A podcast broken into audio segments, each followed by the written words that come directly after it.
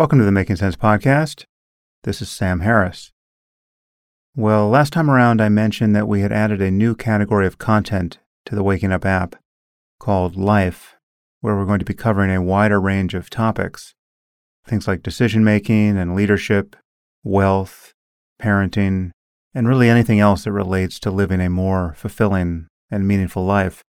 And here I wanted to preview the new course we just launched with Oliver Burkeman on time management, titled Time Management for Mortals. I really think what Oliver's doing here is fantastic, and people are already loving this course over at Waking Up. So here, if you're a subscriber to Making Sense, you'll get the first 8 lessons presented without break on this episode, and there are more lessons coming over at Waking Up. And now I give you Oliver Burkeman. Enjoy.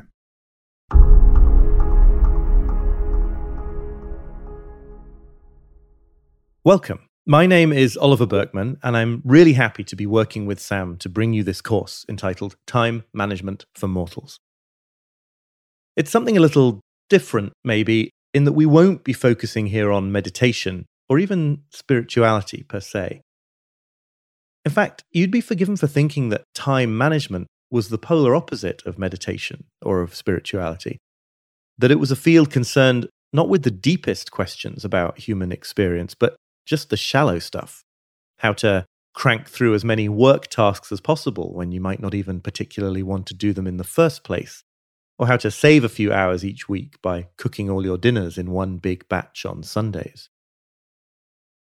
So my very first job is to convince you otherwise.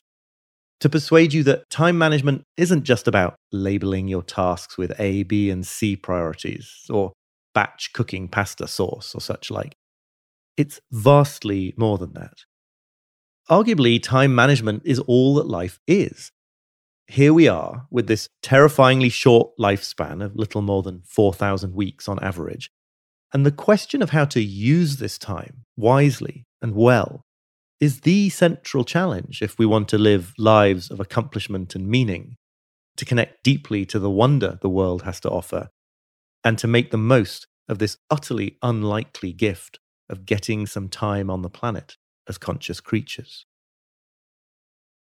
So the lessons that follow are an attempt to combine certain essential philosophical and spiritual insights about time with a whole lot of concrete, usable, tactical tools for daily living.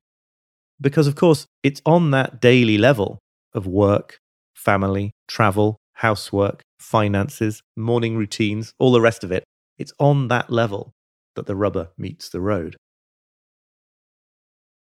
I trust you'll agree with me that virtually everyone struggles with time in one way or another. The most obvious manifestation of this these days is busyness, the sense of being overwhelmed by more things that you have to do than you actually can do. Distraction is another obvious one, this seemingly paradoxical situation that we don't want to spend our time on the things we want to spend our time on, but would rather focus on something else, anything else, so that we never quite get around to what we claim to care about the most. And then arising from all this, there's also this ubiquitous, subtler sense that somehow this portion of our lives, right here, isn't quite it. That everything we're doing is for the purpose of some future time, or that we're going to get our lives figured out soon, that we'll get on top of things and we'll live as we want to live, but that for now, many of our tasks are just things we have to get through, to get them out of the way, so that real life can begin sometime later. A lot of people have this feeling, as the English novelist Arnold Bennett put it, writing at the dawn of the modern busyness epidemic, that the years slip by and slip by and slip by, and that they have not yet been able to get their lives into proper working order. Now, the guiding principle of this course, and I certainly didn't make it up, it's a theme in the work of everyone from Seneca the Roman Stoic to the Zen master Dogen and the philosopher Martin Heidegger, it's that all of these versions of the feeling of being in a struggle against time arise from a core kind of mistake in how we think about time and how we relate to it. Now, I don't want to imply that this is all just a matter of switching your mindset. Certainly, the situation is made worse by all kinds of cultural and economic pressures. So it's definitely not all your personal fault that you're so overwhelmed at work, for example, or that you can't resist glimpsing at social media. But changing our relationship to time into something more fulfilling and energizing, I think it does have to start with clearing up this fundamental issue. And what is this issue? Well, you could characterize it as an unwillingness to face the reality of our finitude. Let's talk briefly about finitude. I mentioned that we each only get about 4,000 weeks of life on average. Indeed, the whole of human civilization, since the ancient Sumerians of Mesopotamia, has unfolded over the span of only about 300,000 weeks. To think of this tiny portion of time, set against the duration of, say, the existence of the Earth itself, on almost any meaningful timescale, as the philosopher Thomas Nagel has written, we will all be dead any minute. And perhaps the key consequence of this finitude is that it makes our choices matter. When it comes to how we use our time, because we don't have an endless amount of it, something is always at stake. Every decision to spend a portion of time on one thing is a decision not to spend it on a million other things instead. And in a world of effectively infinite inputs, limitless emails and articles to read, limitless demands from the boss, limitless ambitions you might have for your career, or people to date, or places to visit, it's inevitable for a finite human that there will always be vastly more to do, and indeed vastly more that's really worth doing than you will ever have time for. And that mismatch between what we can conceive of doing and what we can actually do is really painful. To make things worse, our finitude also means we have very little control over how our brief stretch of time unfolds. So, yes, you have to make choices, and your choices matter, but you can't ever know what the future holds, whether your choices were the right ones or what's coming next down the pike. Instead, in each moment, we're just totally vulnerable to events. Anything could happen at any time, and we can never achieve the authentic sense of security in our travels through time that we crave. Now, all of these are just the indisputable facts about being a finite human. But they're uncomfortable and they're anxiety-inducing facts. And so what we do by default is to pursue strategies of emotional avoidance, to try to find ways not to have to feel that discomfort. For example, we might tell ourselves, maybe subconsciously, that real life is going to begin when we finally graduate college, or when we get married, or when we have kids, or when we retire. And that's so that we don't have to face the anxiety of knowing that, in fact, right now, this is our only shot at life, that we need to do the things we care most about right now. Or if you're a so-called productivity geek, like I certainly was for many years, obsessed with every cool new time management hack, well, on some level, you're probably telling yourself that you're doing all this because you're en route to becoming so efficient, so optimized and self-disciplined that you will eventually be able to make time for everything that matters, that you'll achieve a kind of mastery of your time that means you won't have to face tough choices or risk the emotional vulnerability of never knowing if things are going to work out. As the psychotherapist Bruce Tift puts it, we will do a lot to avoid consciously participating in what it's like to feel claustrophobic, imprisoned, powerless, and constrained by reality.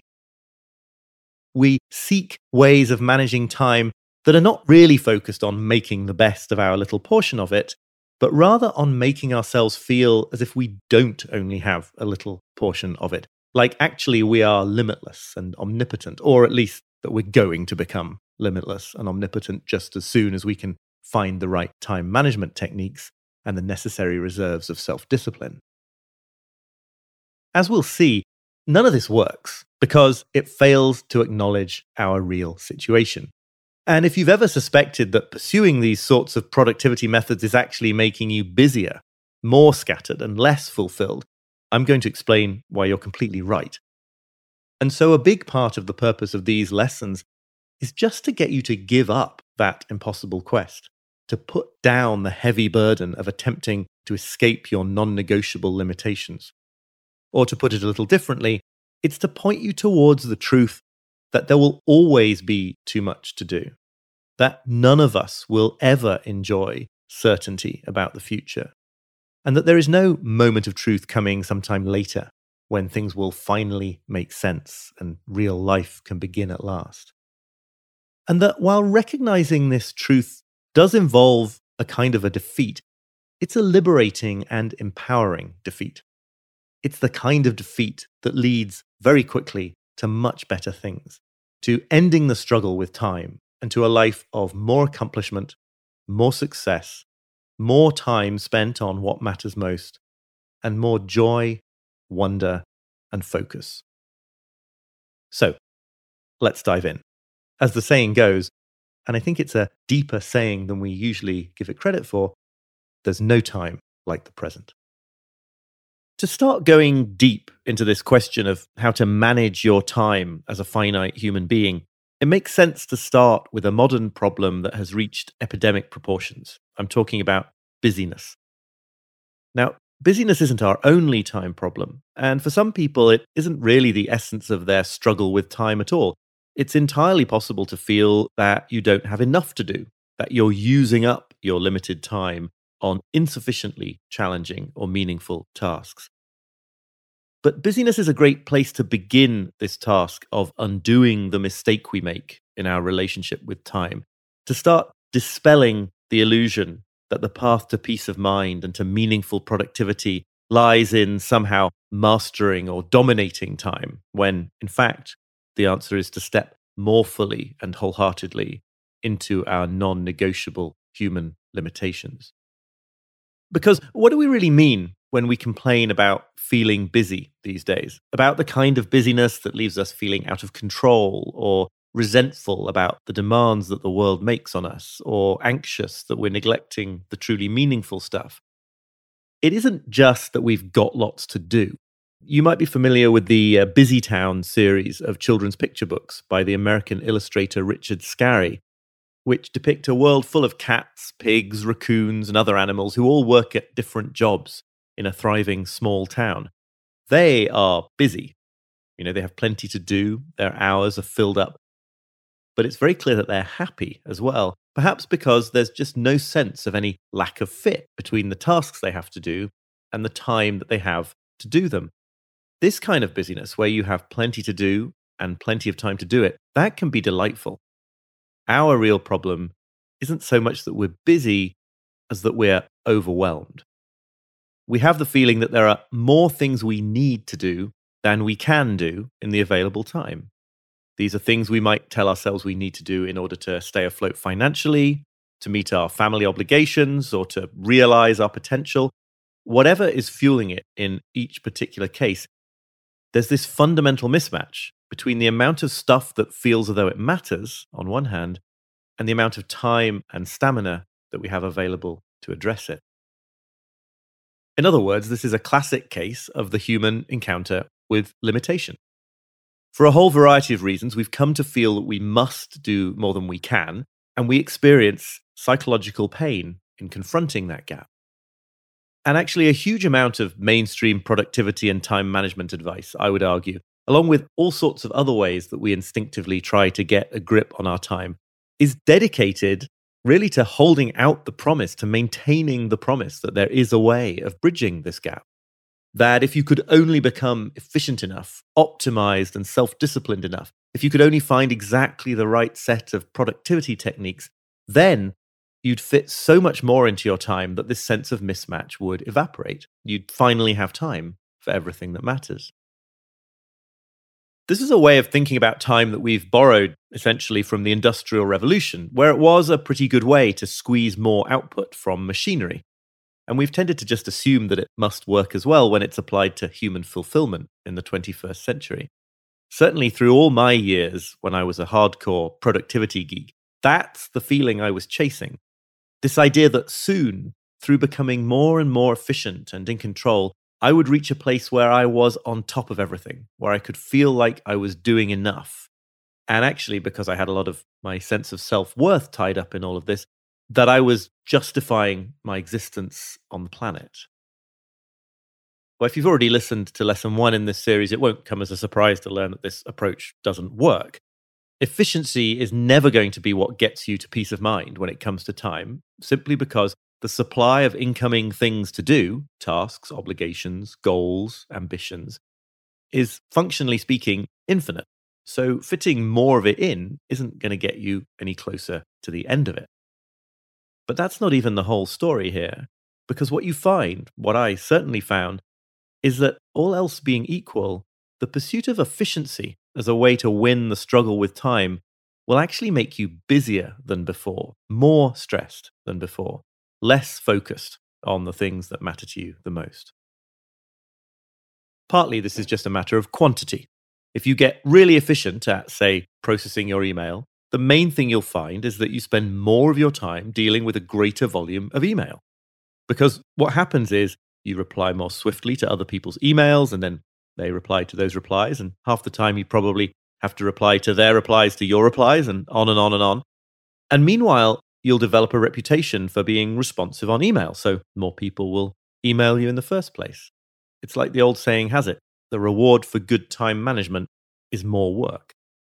Or if you're the person in your office who is far and away the fastest at handling a certain kind of project, well, don't be surprised when you're the one who gets all of those projects dumped on your desk.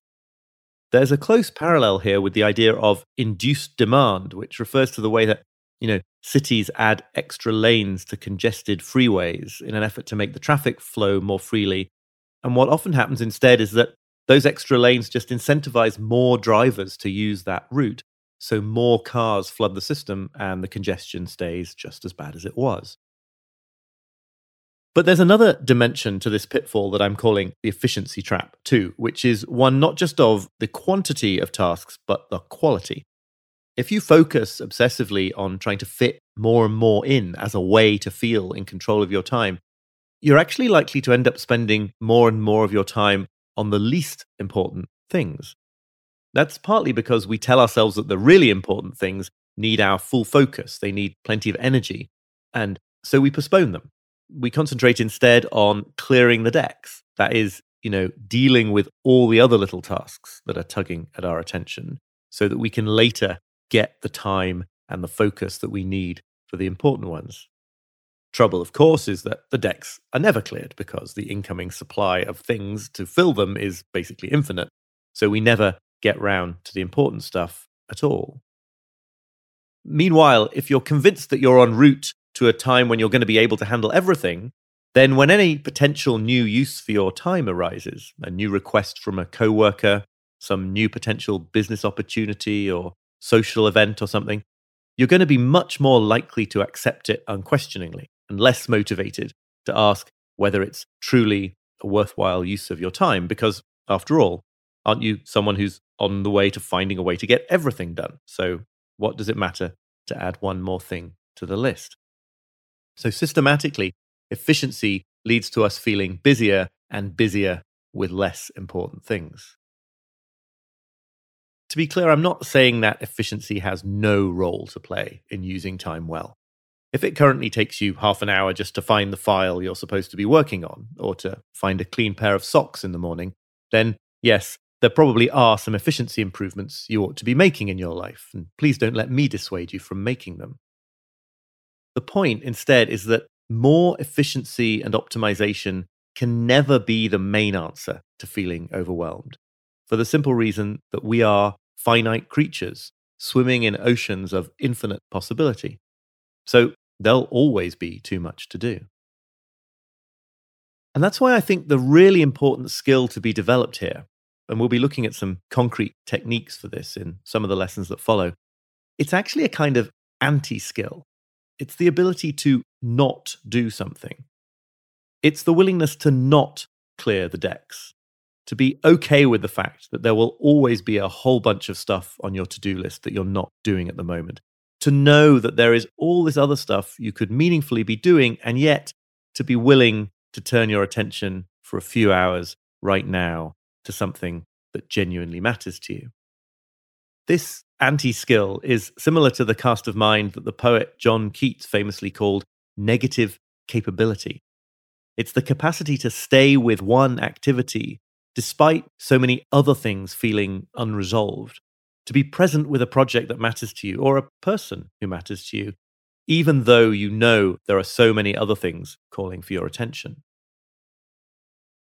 Of course, few of us are in a position to just ignore our email or all those other little tasks that fill up the decks. You're still going to have to spend time on that stuff. But what you can do is to give up hope of ever getting to the end of all that stuff, of ever getting totally on top of it all, or of thinking that peace of mind lies at the time and the place when you will finally have got on top of it all. You can treat all that stuff instead as something that you dip into for a while on a regular basis with no particular expectation of completion. So, sure, maybe you need to give an hour or 2 hours to email each day. But if you can, put that time towards the end of your working day. And don't necessarily aim to reach inbox zero, just aim to spend the prescribed amount of time on that activity before stepping away.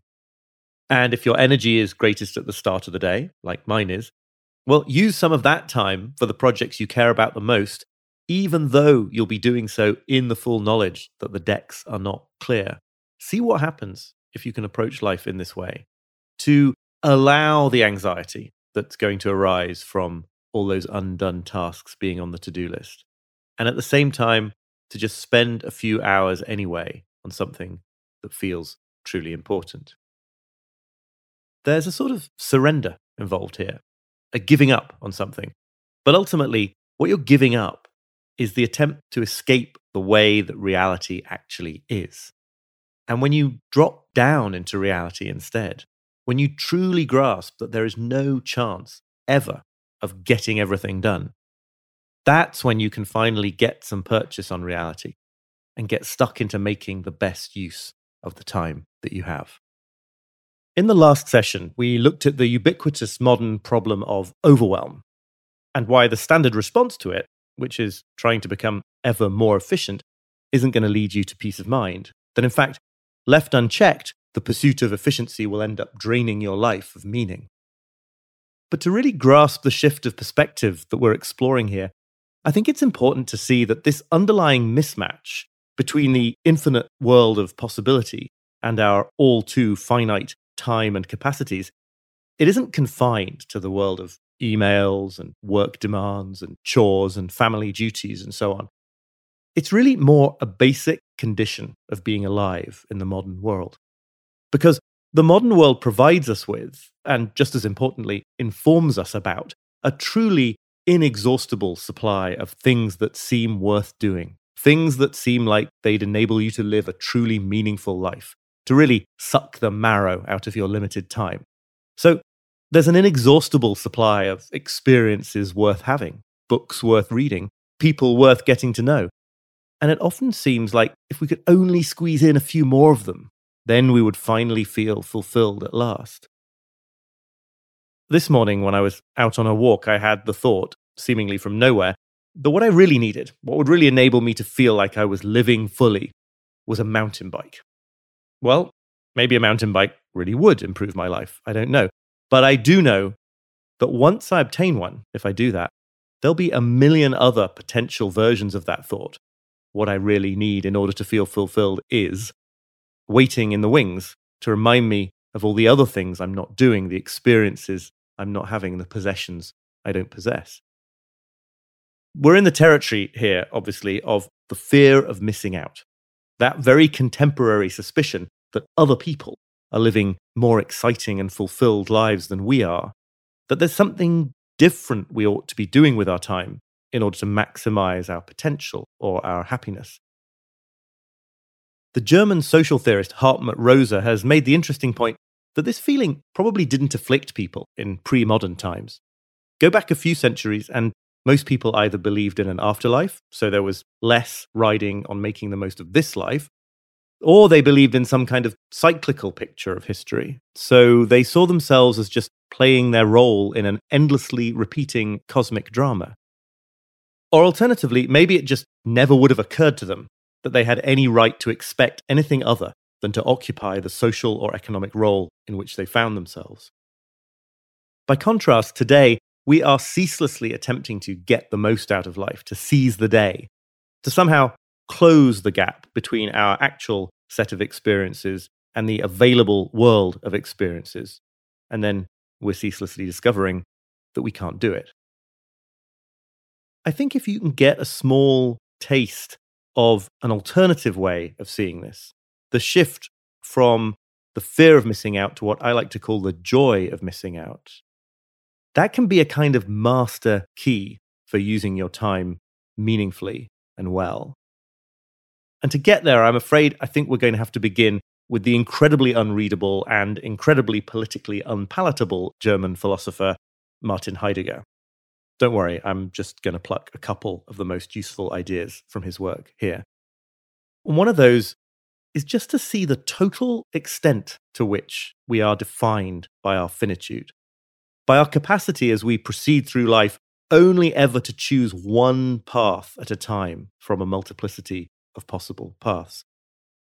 This is the realization that every decision to use a portion of our time in a certain way, an hour, a week, or a whole lifetime, it's by definition a decision not to use it in an infinity of other possible ways. And what this means is that any human life, even the most successful life you could possibly imagine, is inevitably a matter of constantly waving goodbye to possibilities. As I go through the day making hundreds of small choices, I'm building a life, yes, but at one and the same time, I'm closing off the possibility of countless other lives forever. And what Heidegger saw was that facing up to that fact, even just a little, taking responsibility for the situation, for the fact that we're always making these choices, whether we like it or not, is incredibly daunting. It's anxiety-inducing. So we're always trying to find ways to evade taking responsibility instead, to avoid having to confront the fact of all these cuttings away of possibility. One way we do that is just to numb ourselves with distraction and busyness. Another is to convince ourselves that actually we don't have choices, that in fact we do have. So we tell ourselves that we have no option but to pursue a given career, or stay married to the person we married, or no option to leave the city for the country, or the other way around, that it's just the done thing and we have to go along. I also think the modern obsession with personal productivity can often be another way of avoiding responsibility for our choices, right? You get to dodge the responsibilities of finitude by convincing yourself that in some sense you're not finite, that you're going to be able to do everything, so that you won't have to make tough choices with your time. And you can probably see how the internet makes all this a lot worse, because it promises to help us make better use of our time, while simultaneously exposing us to vastly more potential uses for our time. And then, by the way, also offering the perfect source of distraction when it all gets too much, and we want to shift our focus from the stress of making choices.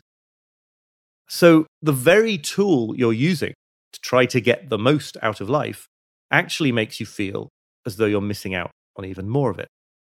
So, for example, Facebook is a great way to stay informed about events you might like to attend, but it's also a guaranteed way to find out about more events you'd like to attend than anyone possibly could ever attend. Online dating, likewise, is a fantastic way to find people to date, but it's also pretty much a guaranteed way of being constantly reminded about all the other potentially more alluring people you could be dating instead. So if you're somebody who is plagued by this fear of missing out, it can be surprisingly powerful just to understand that in fact, missing out is inevitable. It's baked into the human condition that we will miss out on almost everything. So that fearing missing out makes no real sense. It's like worrying that you might be unable to make 2 and 2 add up to 5, when the truth is, you don't need to worry about that because you're definitely not going to manage it. But we can go a step even further here, I think, and see that missing out isn't just unavoidable. It's arguably what makes things worth doing, what makes life worth living, what gives meaning to our experiences in the first place.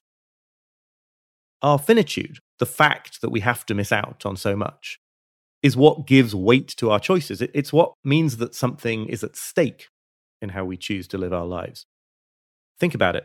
If you knew that your life would never end, then the answer to the question, should I do X or Y with my time today, would always be, who cares? It doesn't matter, because there's always the next day, and the one after that. In fact, why bother doing anything at all today in a situation like that? So the fact that you have to miss out isn't necessarily even something to regret. It's perhaps the thing that makes life juicy in the first place. I think one final way to help bring all this into focus is to see that there is something rather arrogant and entitled in the way we usually think about our finite time. We act as if it's a huge problem that we only get a short amount of time, and that it's a kind of insult that it gets taken away from us by death. But when we say that our lives are short, short compared to what?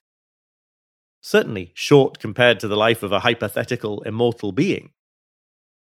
But it might make as much sense, or even more sense, to compare our lives not to a hypothetical immortal being, but to all the countless hypothetical people who never got to be born in the first place. And to see that, from that perspective, it's not really cruel that our lives aren't longer. Rather, it's a staggering, stupendous bonus that we get any time on the planet as conscious creatures at all. And when you see things in this way, it starts to make more sense to think of all those inexhaustible experiences that the world has to offer, not as existing on some kind of endless to-do list, where if you don't make it through the list, you'll have missed out on life, but more like a different kind of list, a menu, a list of options you get to choose from. And that in that situation, having to choose, the necessity of choosing, it's not a terrible fate you've been sentenced to, but rather a wonderful opportunity and a positive affirmation of whatever choices you do end up making. In this state of mind, you can certainly relish the peak experiences of your life more completely than before.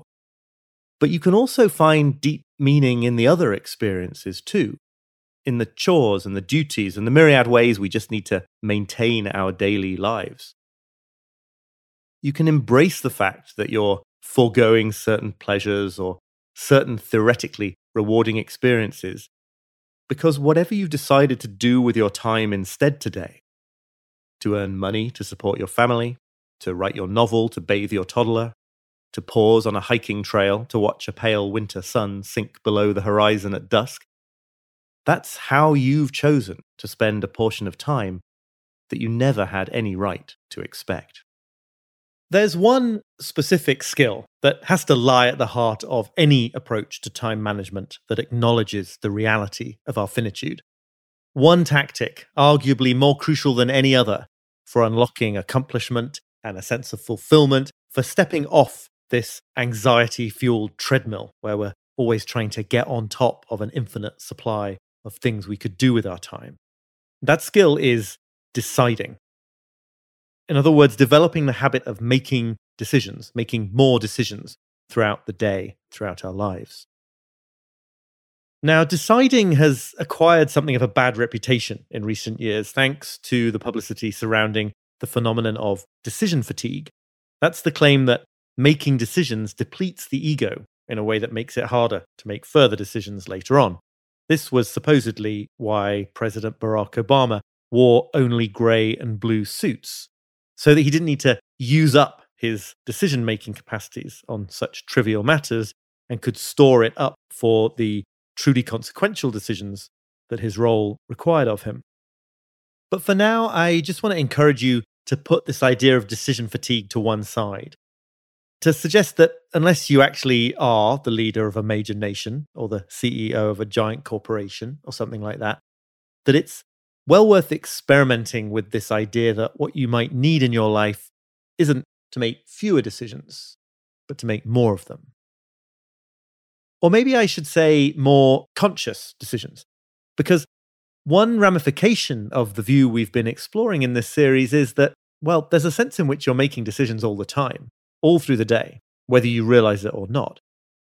For a finite human being, whenever we spend a portion of time on anything, we are making a decision not to spend it on a million other things. Even more than that, in each of those moments, we're closing off countless whole alternative lives. Every step you take through your life, you're cutting away alternative life paths. That's actually the etymology of the word decide. It means cutting away, slicing off options. It's actually related to words like homicide and suicide. We are all in the position of the narrator of Robert Frost's legendary poem, The Road Not Taken, about choosing between two paths in a wood. Only, we can't know which path will be better.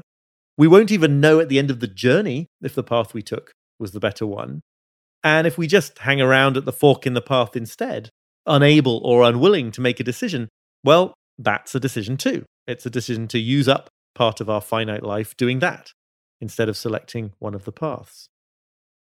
If you've listened to some of the other sessions in this series, it won't surprise you by now that generally, as humans, we really don't like this situation, that we tend to do all we possibly can not to consciously participate in what it feels like to be in this situation of being compelled to choose at every moment of our lives. Why? Well, because we don't want to acknowledge that we're missing out on all those unlived lives. We don't want to have to sacrifice some options for other options.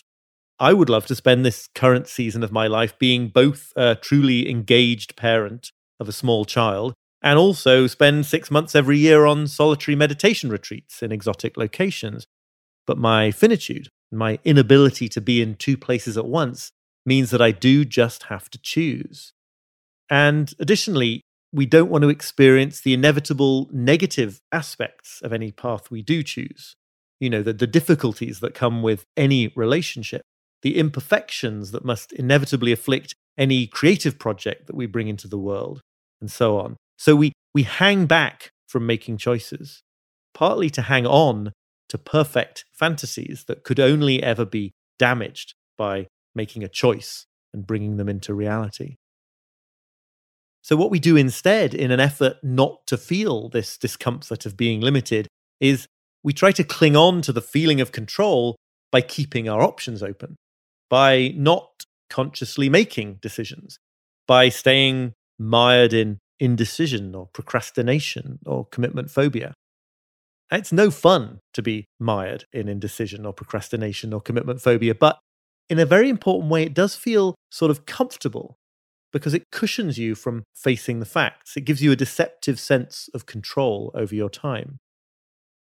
After all, the very best way of staying in control of a screenplay you want to write one day, for example, the best way to hold on to the fantasy that it's going to be really easy to write, that you're going to produce a work of flawless genius, that Hollywood is going to fall at your feet in admiration, the best way to hold on to all of that is never to start it in the first place. Not to make any of the decisions that would cause it to enter reality. Likewise, the very best way to imagine that sometime soon you might be able to combine parenthood with 6-month meditation retreats each year is not to start in on either of those things just yet. As the philosopher Henri Bergson pointed out, that's why we love fantasizing about the future and hoping for the future, because in the future, multiple timelines for our lives can coexist all at the same time. In the real life of the present moment, we always have to choose only one of them. And that helps explain why getting into the habit of making decisions, exercising your decision-making muscle, is such a fantastic antidote, such a great counter to anxiety and to procrastination. Because when you make a decision consciously, you are owning the fact that you can't avoid making decisions. You're entering into reality more fully, and you stop dissipating your attention and your energy thinking about all the hypothetical options you might have implemented instead or you might like to implement at some point in the future. You surrender all your perfect fantasies of creative work or relationships or anything else, and what you get instead is a commitment to imperfect action in reality right now. Every time you make a decision, every time you consciously choose one path over another, you know, to write the first page of the screenplay in this way instead of the other million ways it could be written, to marry this person instead of waiting for a hypothetically better person to come along, every time you do something like that, you are consciously participating in reality as it actually is. And the reason to do this isn't out of some intellectual principle that you always ought to acknowledge reality. It's also because it feels better. We keep our options open. We hang back from deciding because we imagine we'll be happier that way. But it's clear from both experience and research that it doesn't work out like that. That in fact, people are generally much happier when they close other options down. The Harvard psychologist Daniel Gilbert and his colleagues once conducted an experiment in which people were allowed to select an art print from a variety of options. But then some of them were told that they had several weeks to change their minds and swap their print for another if they wanted to, while others were told that their decision had been final. And it was the people in the second group, those who had made a final decision, and who therefore weren't distracted by the thought that it might still be possible to make a different, better choice. It was that group that enjoyed their new piece of art the most.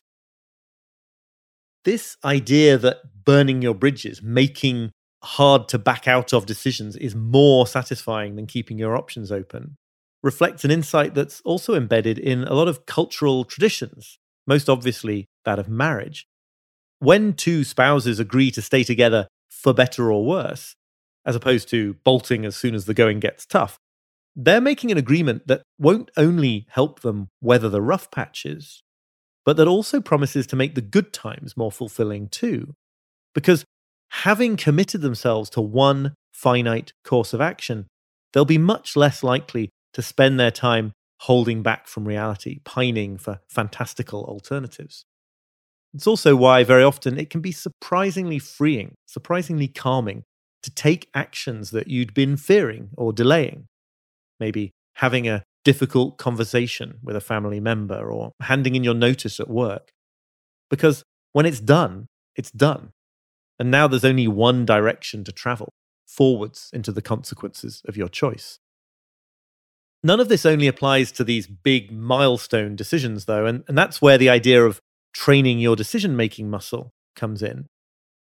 If you're procrastinating on an important project or you feel stuck and stagnant in some area of your life at the moment, why not challenge yourself this week to go looking for at least one hard-to-reverse decision in that area and to then make that decision? It doesn't need to be a big decision. It just needs to be one that's relatively hard to back out of. And you need to not only make the decision in your mind, but also take some kind of concrete action in the real world to lock it in. So just for example, suppose you're launching a website. Maybe the decision will be something as minor as choosing between two content management platforms that you've been considering. Well, practice not waiting for more information or doing more research, but just putting a stake in the ground by deciding. Or maybe you're planning a vacation and you just can't make all the moving parts fit together. Well, just buy the plane tickets. Do anything, in other words, where the action that you take sets you off down one of the multiple paths you could have chosen. And after that, take another decision, and another, and another. When you get into the habit of making decisions like this, when you begin to really work that muscle, you might fear that what's going to happen is you're going to feel unpleasantly constrained by reality, as if you're giving up control you were hoping to maintain by not deciding, by hanging back from deciding. But the truth is that you were already deciding. We all always already are deciding. And that you already were constrained by reality, and that not deciding is just a decision too, and usually a suboptimal one. What actually happens as you develop this habit of more readily making decisions is that you find yourself more energized and motivated. You find your focus is enhanced and your mood is uplifted by the experience of being in conscious contact with reality as it actually is. You come to see that every decision is an instance of getting a purchase on reality, coming to grips with reality, and thereby building the most meaningful life and accomplishing the most significant things of which you're capable. There's probably no more cliched piece of time management advice at this point than that you shouldn't try to multitask. That multitasking is neither a good way to get more done, nor is it a good way to enjoy the experience of doing it. In fact, The philosopher Friedrich Nietzsche noticed the wearing and depleting nature of this approach as long ago as 1887. "One thinks with a watch in one's hand," he wrote, "even as one eats one's midday meal while reading the latest news of the stock market. One lives as if one always might miss out on something." Since if you're listening to this, you're almost certainly someone with some familiarity with meditation, you may also know, as a matter of your directly observed experience, not only that multitasking doesn't work, but that multitasking as we usually conceive of it isn't even really possible. But what's actually happening when you think you're doing two things at once is that you're switching your attention very rapidly between them, with all the cognitive costs that that imposes in terms of recovering your focus on one task after interrupting it with the other. Now, the answer, obviously, is to do one thing at a time instead. That's the key to being more productive in a meaningful sense, and to finding more absorption and pleasure in the experience of being productive too. And in a moment, we'll be exploring a couple of tactics for doing just that. But in order to bring yourself to actually do one thing at a time, instead of just knowing that you ought to do one thing at a time, but then reverting to your usual behavior, I think it's really important to see what's going on here, to see why we feel so drawn to multitasking rather than to a single point of focus. And I'd suggest that we try to multitask either because we feel as if it's our only hope for getting through an unfeasible number of demands on our time, that the only way to make it through today's to-do list, in other words, is to become so efficient as to be able to do multiple things at once, or alternatively, it's because it actually feels strangely freeing, because keeping one's attention on a single thing feels boring and constraining and somehow claustrophobic, so that multitasking, by contrast, feels like breaking out of your shackles. In both cases, I think what's going on here is that we're using multitasking as a way to try to escape the pain of being finite. After all, what better way to try to resist the truth about your limited time than by pursuing a huge number of tasks or projects at once? That way, you get to feel as though you're keeping plenty of irons in the fire, making progress on all fronts, taking care of business. Or to use another metaphor, it's like you're the air traffic controller of your life, or that you're even attaining a kind of God's eye view and godlike control over everything that's going on. But of course, as we've been exploring here, pursuing that feeling of limitlessness when the truth is that you're an intrinsically finite human, it might be a recipe for a short-term burst of consolation, but it's never going to work because it's out of step with reality. And so what generally ends up happening when we multitask isn't that we make progress on all fronts, but that we make progress on no fronts. Because each time any given project starts to feel difficult or intimidating or boring, you can just bounce off to one of the other ones instead. And so you get to preserve your feeling of being in control. But in fact, you never make it through the difficult parts of any of those projects, the difficult parts that are essential for actually completing them and accomplishing something. What you need to do instead, I'd argue, is to find ways of organizing your time and your work that exert a gentle pressure on yourself not to start in on a new task before having completed, or at least consciously decided to stop working on, the previous one. You need to acquire the discipline to work sequentially on one thing after another. That's an approach that embodies this understanding that as finite humans, we are always in any moment neglecting all sorts of important and urgent tasks. And that actually neglecting almost all of them at any one moment is the precondition of making progress on anything at all. So building a meaningful life requires finding ways to move forward with your current task or project in the knowledge that as you do so, other important things are inevitably being neglected. It involves learning to tolerate the anxiety that's involved in that situation, rather than trying fruitlessly to eradicate the anxiety by doing multiple things at once. My favorite concrete approach for implementing this outlook is to limit your work in progress. I'm borrowing the terminology here from the consultant and writer Jim Benson. The idea is to structure your work such that no matter how many hundreds of urgent tasks you might have in your metaphorical bucket labeled to do, you take only a very limited number of them out of that bucket at any given point in order to work on them, and you make all the others wait in the bucket, no matter how much they might be screaming for your attention.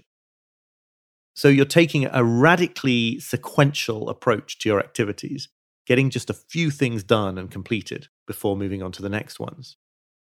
One way to implement this is on the level of the big projects in your life, the major undertakings that you have on your plate at the moment. Here, I would suggest that you nominate just one main focal goal that you're currently trying to accomplish in each domain of life. In your work, assuming your work situation permits that, in your home life, in the realm of your physical fitness, and so on. One goal in each domain to execute before moving on to the others.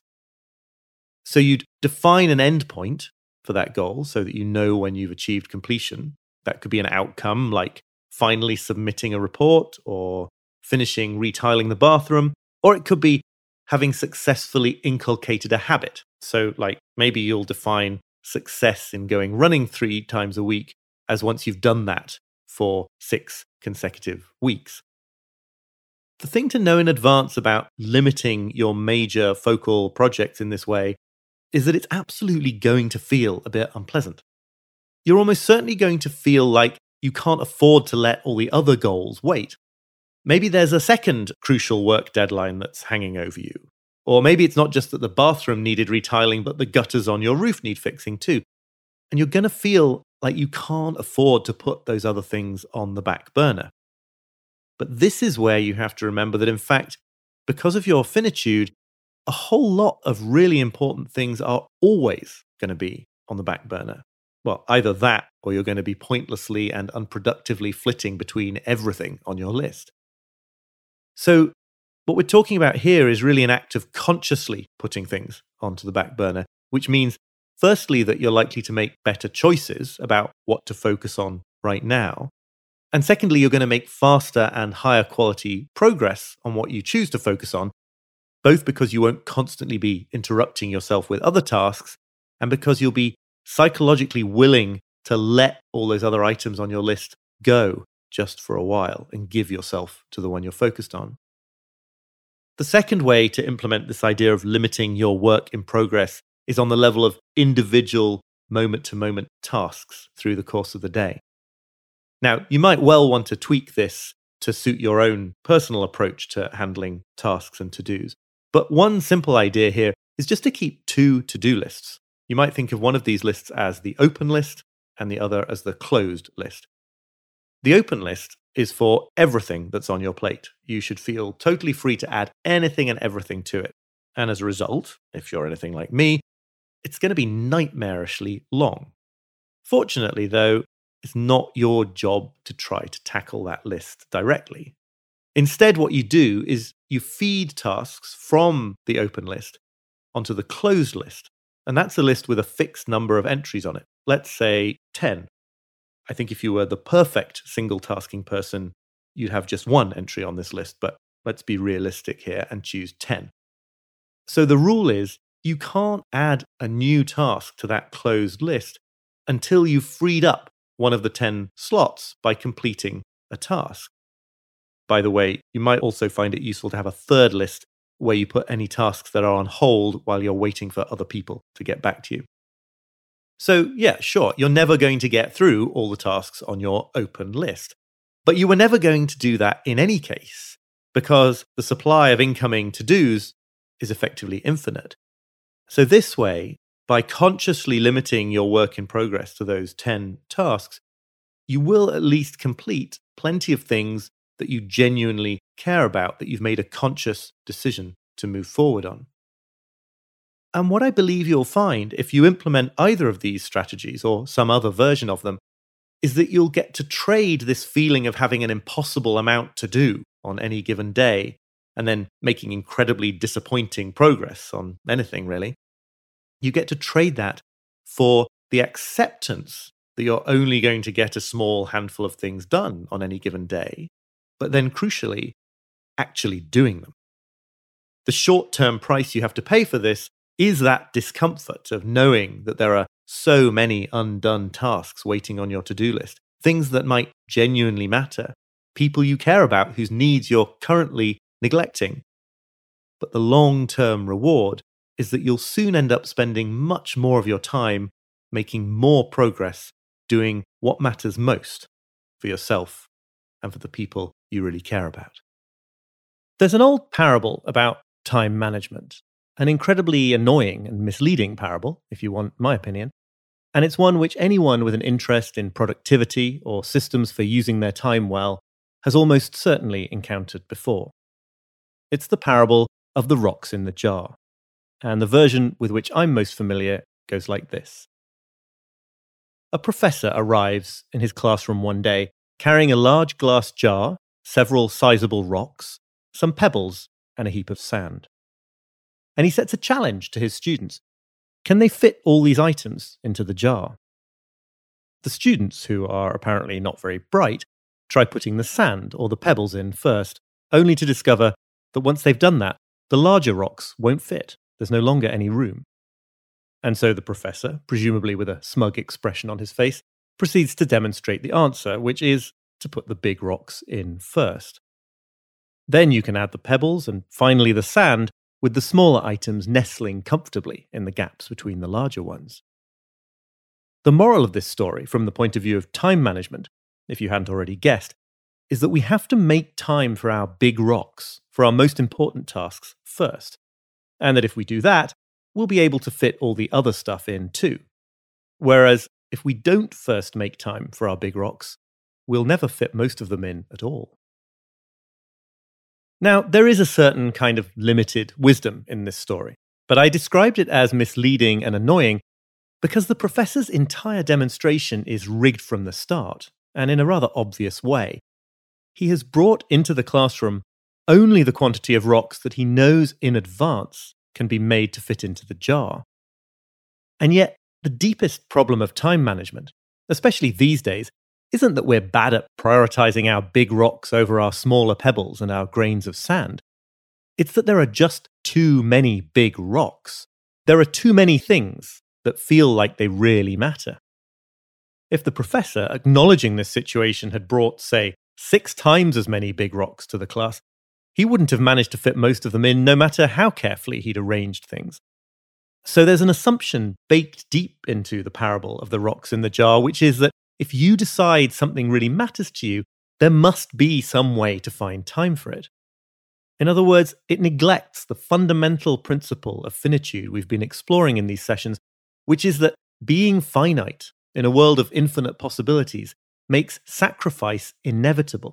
It makes it unavoidable that you'll end up neglecting a lot of things that would have been totally worthwhile uses for your time. And so the crucial question of time management becomes not how to find time for all the things that matter, but how do we decide what to neglect when neglecting at least some meaningful things is inevitable? And how do we make ourselves feel okay about that unavoidable situation? We're on the threshold here of a really deep and potentially transformative insight about what it really means to prioritize, to make decisions about what in our lives is most important to us. I'll tell you what prioritization usually gets taken to mean. Back in my days as a productivity obsessive, I was always experimenting with these supposedly clever new ways to prioritize my work, different ways of scheduling the day, of categorizing tasks by assigning A, B, and C statuses to all my different to-dos, things like that. And although nominally this felt like a process of deciding which things mattered more than other things, the secret psychological agenda, when I look back on it now, was really quite clear. I wanted to find a cunning strategy for getting it all done, for fitting everything in, all the rocks, all the pebbles, and all the sand. I might have thought I was making tough decisions about my time, but really, I was trying to find some way to avoid making tough decisions. The writer Elizabeth Gilbert has eloquently made a similar point in the context of getting better at saying no to things. You hear this piece of time management advice all the time, that a central skill for constructing a meaningful and fulfilling life is learning to say no, But as Gilbert points out, we almost always secretly proceed as if this means learning to say no only to those things we never really wanted to do in the first place. Things that were, for us at most, grains of sand or little pebbles. But no, Gilbert explains, it's much harder than that. You need to learn how to start saying no to things you do want to do, with the recognition that you have only one life. It's not just a matter of getting rid of all the rubbish on your plate so you can focus on what's truly valuable, but of accepting the fact that you'll have to let go of some of what's truly valuable as well, so as to focus your finite time on doing a few things that really matter well. So let's consider a practical prioritization technique here, a method that really does take the finitude of time into account. There's a story attributed to Warren Buffett, though in fact there's reason to believe it doesn't originate with him. As with the Buddha, people have a tendency to attribute wise sayings to Buffett because they respect him for being wise. But anyway, in this story, Buffett's personal pilot asks him how he should prioritize his various goals in life, and Buffett offers the following advice. First, make a list of the 25 most important goals you want to accomplish in your time on the planet. Then rank them in descending order of importance, from 1 to 25. Then take the top 5 goals on the list. Those are the ones you should focus your time and your energy on. But now here's the twist. Buffett's advice about the other 20 goals isn't to maybe turn to them now and again when you find yourself with a spare pocket of time. No, it's to avoid them like the plague, because it's those mid-range goals that are the truly dangerous ones from a time management point of view. They're the ones that are sufficiently attractive to you that you'll be tempted to spend time on them, yet not in fact sufficiently important to you to justify their being a focus of your life. Now, I don't think you necessarily need to embrace this specific technique in order to appreciate the underlying point here, which is that in a world of far too many big rocks, it's the modestly appealing ones, the fairly interesting job opportunity, the semi-enjoyable friendship on which a finite life can come to grief. So it's really worth taking stock of your own life and looking for examples of these mid-range activities. Friendships that you sort of value, but that you're really just going through the motions with. Organizations you give your time to out of some vague sense that you probably should. Or even also just individual novels or TV shows that you're sticking with out of stubbornness, when in fact it would be a better use of your time to walk away. When you understand a bit more clearly what these things are costing you, that they're inevitably stealing time from things that you know matter more, like pursuing your creative work, being with your children, pursuing a spiritual path, or anything else, well, then it becomes a lot easier to gently let them go. And yet, just finally on this topic, it's important to stress that even though the Warren Buffett story encapsulates a way of thinking about time and prioritization that is much more reality-based and empowering than the tale of the rocks in the jar, there's still a risk of missing the point. A risk of thinking that if you could only weed all the semi-meaningful activities from your life, you could be certain of finding time to do all the truly meaningful ones. And yet it follows from everything we've been exploring here that there's just no reason to assume that that's going to be the case. No reason to imagine that the set of things that might feel really important to you, which is effectively infinite, can be made to fit inside the time and the capacities you actually have. This is another situation, though, where if you can really get a taste for the hopelessness of the way things are, for how utterly unavoidable and inevitable the situation is, that's when you undergo a critical transformation. Because psychologically speaking, that's when you're free. That's when you get to stop struggling to do something that, in fact, was always impossible to do, making time for everything that feels like it matters. And you get to stop tying your sense of self-worth so tightly to doing more than any human being ever could do. And you get to give yourself permission, instead, to pour your finite time and energy and attention, without guilt, into a handful of things that really count.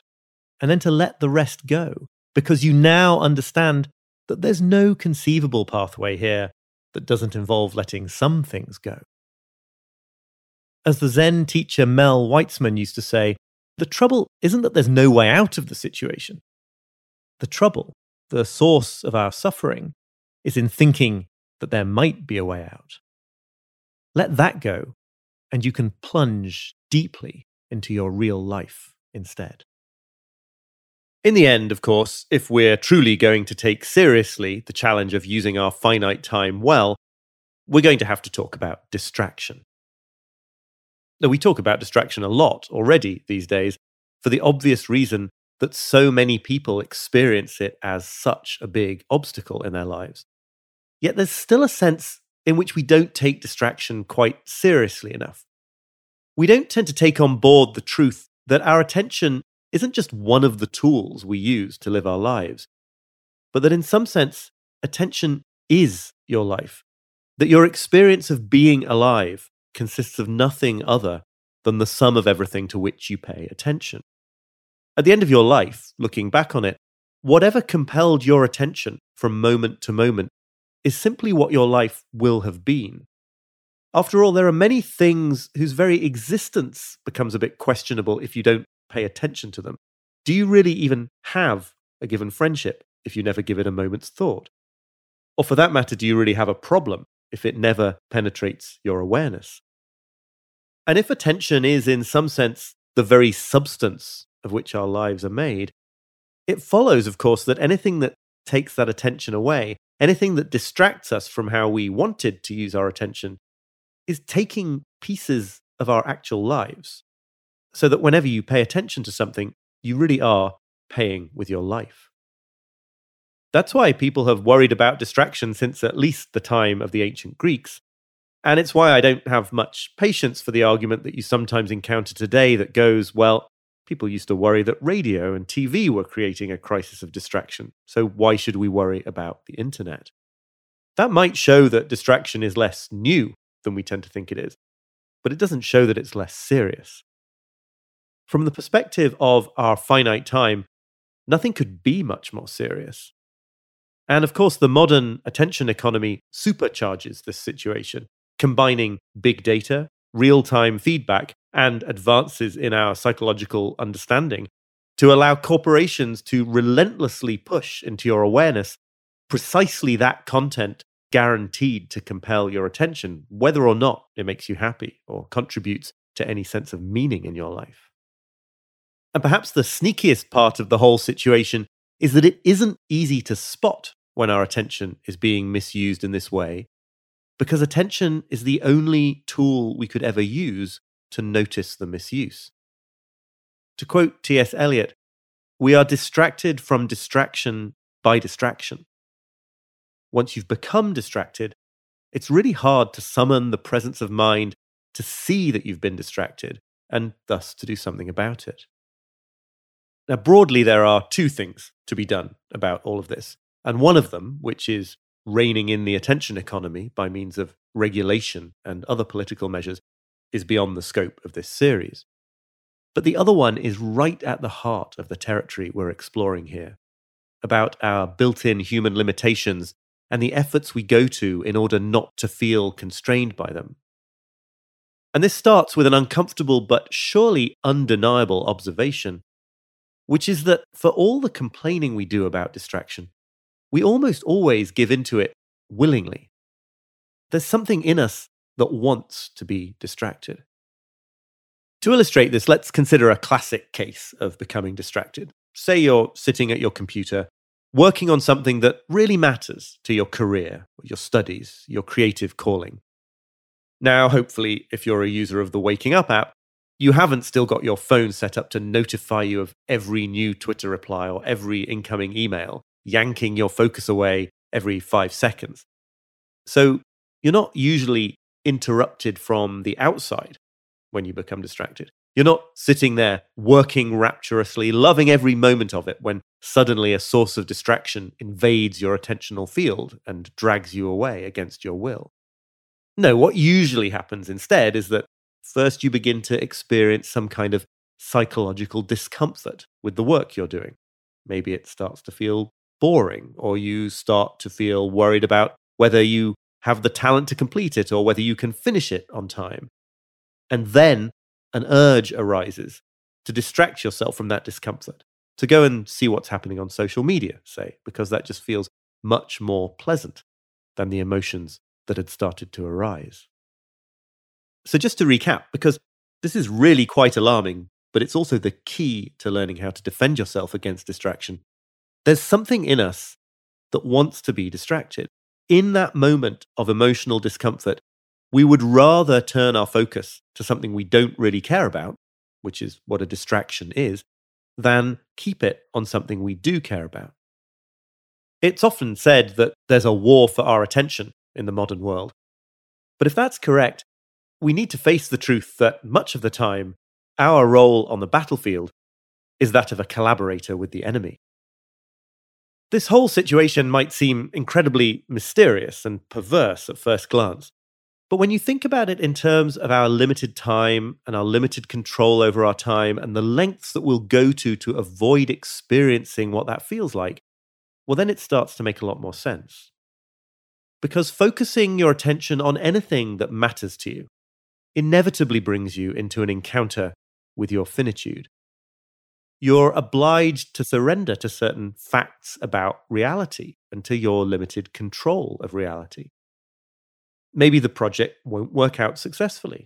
It'll certainly fall short of your perfectionistic fantasies about it. Maybe you'll miss a deadline and disappoint someone whose approval you crave. Maybe you'll experience some other kind of anxiety about the project or its outcomes. But to make progress on the things that matter to you, you just have to launch yourself off the precipice and into that reality anyway. No wonder it's more comfortable to hide out in distraction instead. I'll give two quick, commonplace examples of this from my own life. When I'm working on, say, a book chapter, and I want to make progress on it and do it as well as I can, I have to give up a certain godlike fantasy of being in command of the process.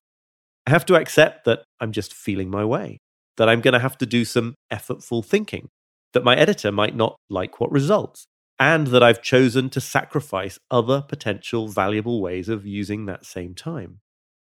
Or suppose I have to have a potentially difficult conversation with my wife about something, the kind of conversation you need to have in a healthy and maturing marriage, but one that threatens to make me feel emotionally vulnerable, anxious, upset.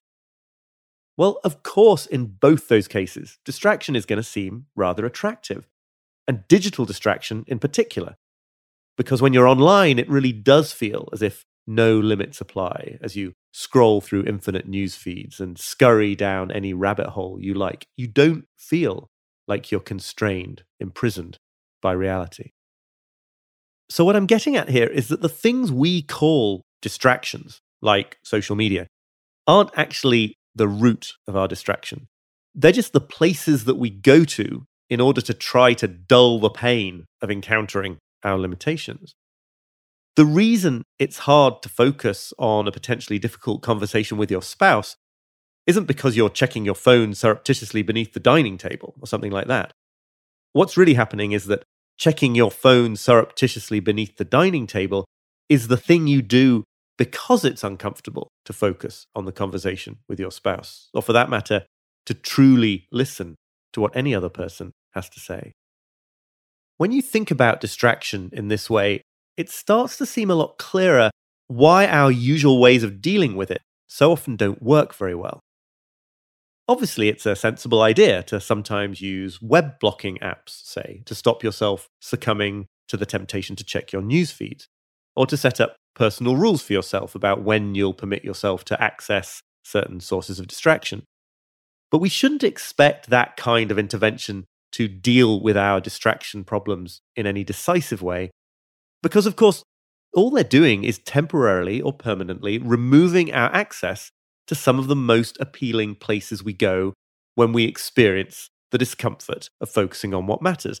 They're not addressing that experience of discomfort itself.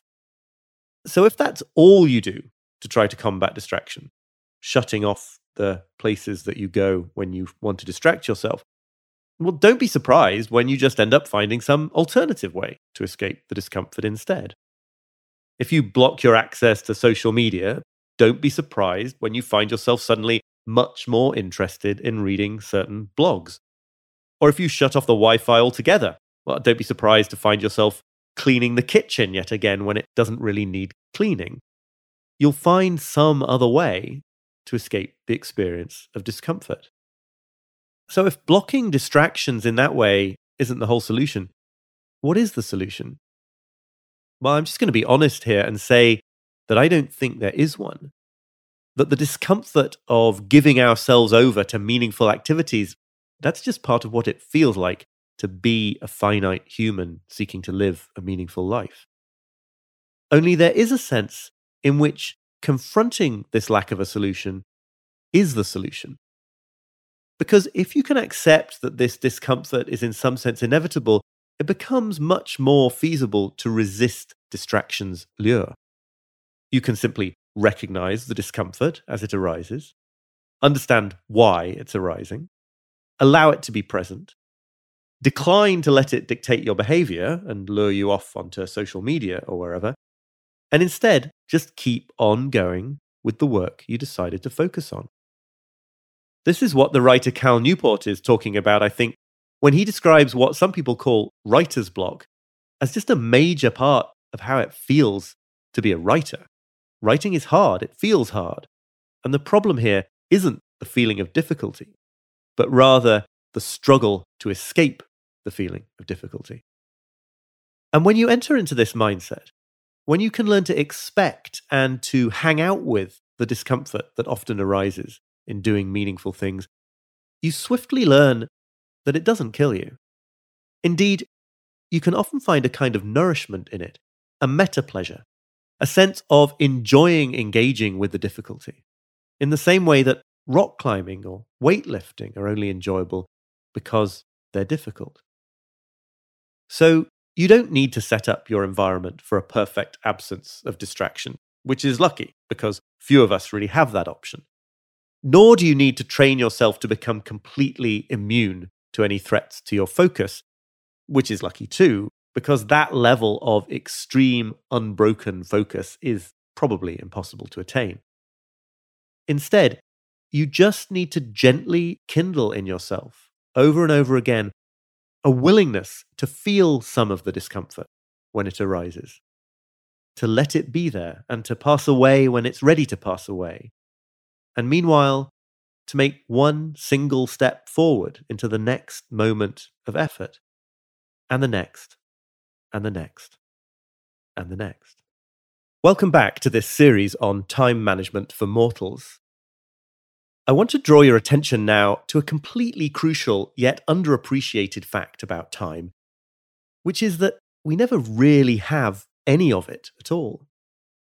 I've been speaking in these sessions so far as if we only have a tiny amount of time, barely more than 4,000 weeks in a life, even if you're lucky. And there's a sense in which that's precisely true. But there's another sense in which it isn't, because we don't have time. We don't possess it in the way that we might possess an item of clothing or a sum of money. As the writer David Kane points out, when we say or imagine that we have, for example, 2 hours to finish cleaning out the garage, what we mean is that we can reasonably expect to get 2 hours to clean out the garage. But all that is ever in our possession or control at any moment, if any time is ever in our possession or control, is just this single present moment. It's as Martin Heidegger said, we always just find ourselves here, in this very moment, thrown into the flow of time, with all our past moments behind us, and all potential future ones beyond our reach. And what this means when you reflect upon it a bit is that we are all of us, always, completely vulnerable to events. Anything at all could happen to us, or to those we love, at any moment. Of course, many things are very unlikely to happen. A grand piano probably won't fall onto your head from an upper story window when you step out of a tall building tomorrow afternoon. But in an important sense, your capacity to know that that won't happen is zero. And while different people definitely have different amounts of resources for coping with what happens when it happens. In the end, the President of the United States has no more grounds to feel certain about what even the near future holds than does a refugee fleeing a war zone, living by their wits alone. If you're a parent, you might remember the time you first realized the terrifying vulnerability that comes with having someone you love more than anything else just out there in the world, beyond your capacity to absolutely guarantee his or her safety. But this feeling is just an intense and very noticeable version of the vulnerability that afflicts all of us all the time, and which is arguably one of the most painful consequences of our human finitude. It's not just that our time is so short, but that living it means clinging on to our little life raft on the whitewater rapids of the present moment and never knowing what's coming next. And this situation has very concrete consequences when it comes to making the best use of our time, because the assumption that time is something we can possess or control is the unspoken premise of almost all of our planning activity, our goal setting, and indeed our worrying. The desire to feel reassured about the future accounts for a huge part of the agitation we feel when we're overwhelmed. We get anxious wondering, will we be able to get through the to-do list by the end of the day? And it's the same when we fret about the course our lives are taking. We want to know that our choices taken now will prove to have been the right ones in future. In fact, you could define worry as the repetitious experience of a mind attempting to generate a feeling of security about the future, failing, and then trying again and again and again, as if the very act of worrying might somehow forestall disaster. Whenever you're caught up in worry like this, you want to feel confident, here and now, that in future your partner won't leave you, or you'll have enough money to retire on, or your favoured candidate will win the election. And yet, of course, this is an unwinnable struggle, because the future just isn't the sort of thing that can provide this reassurance, for the simple reason that it hasn't happened yet. I should say I'm speaking from experience here as the son of a family of compulsive planners, people who'd happily build in 4 hours to make a 1-hour trip to the airport, because after all, who knows what might happen?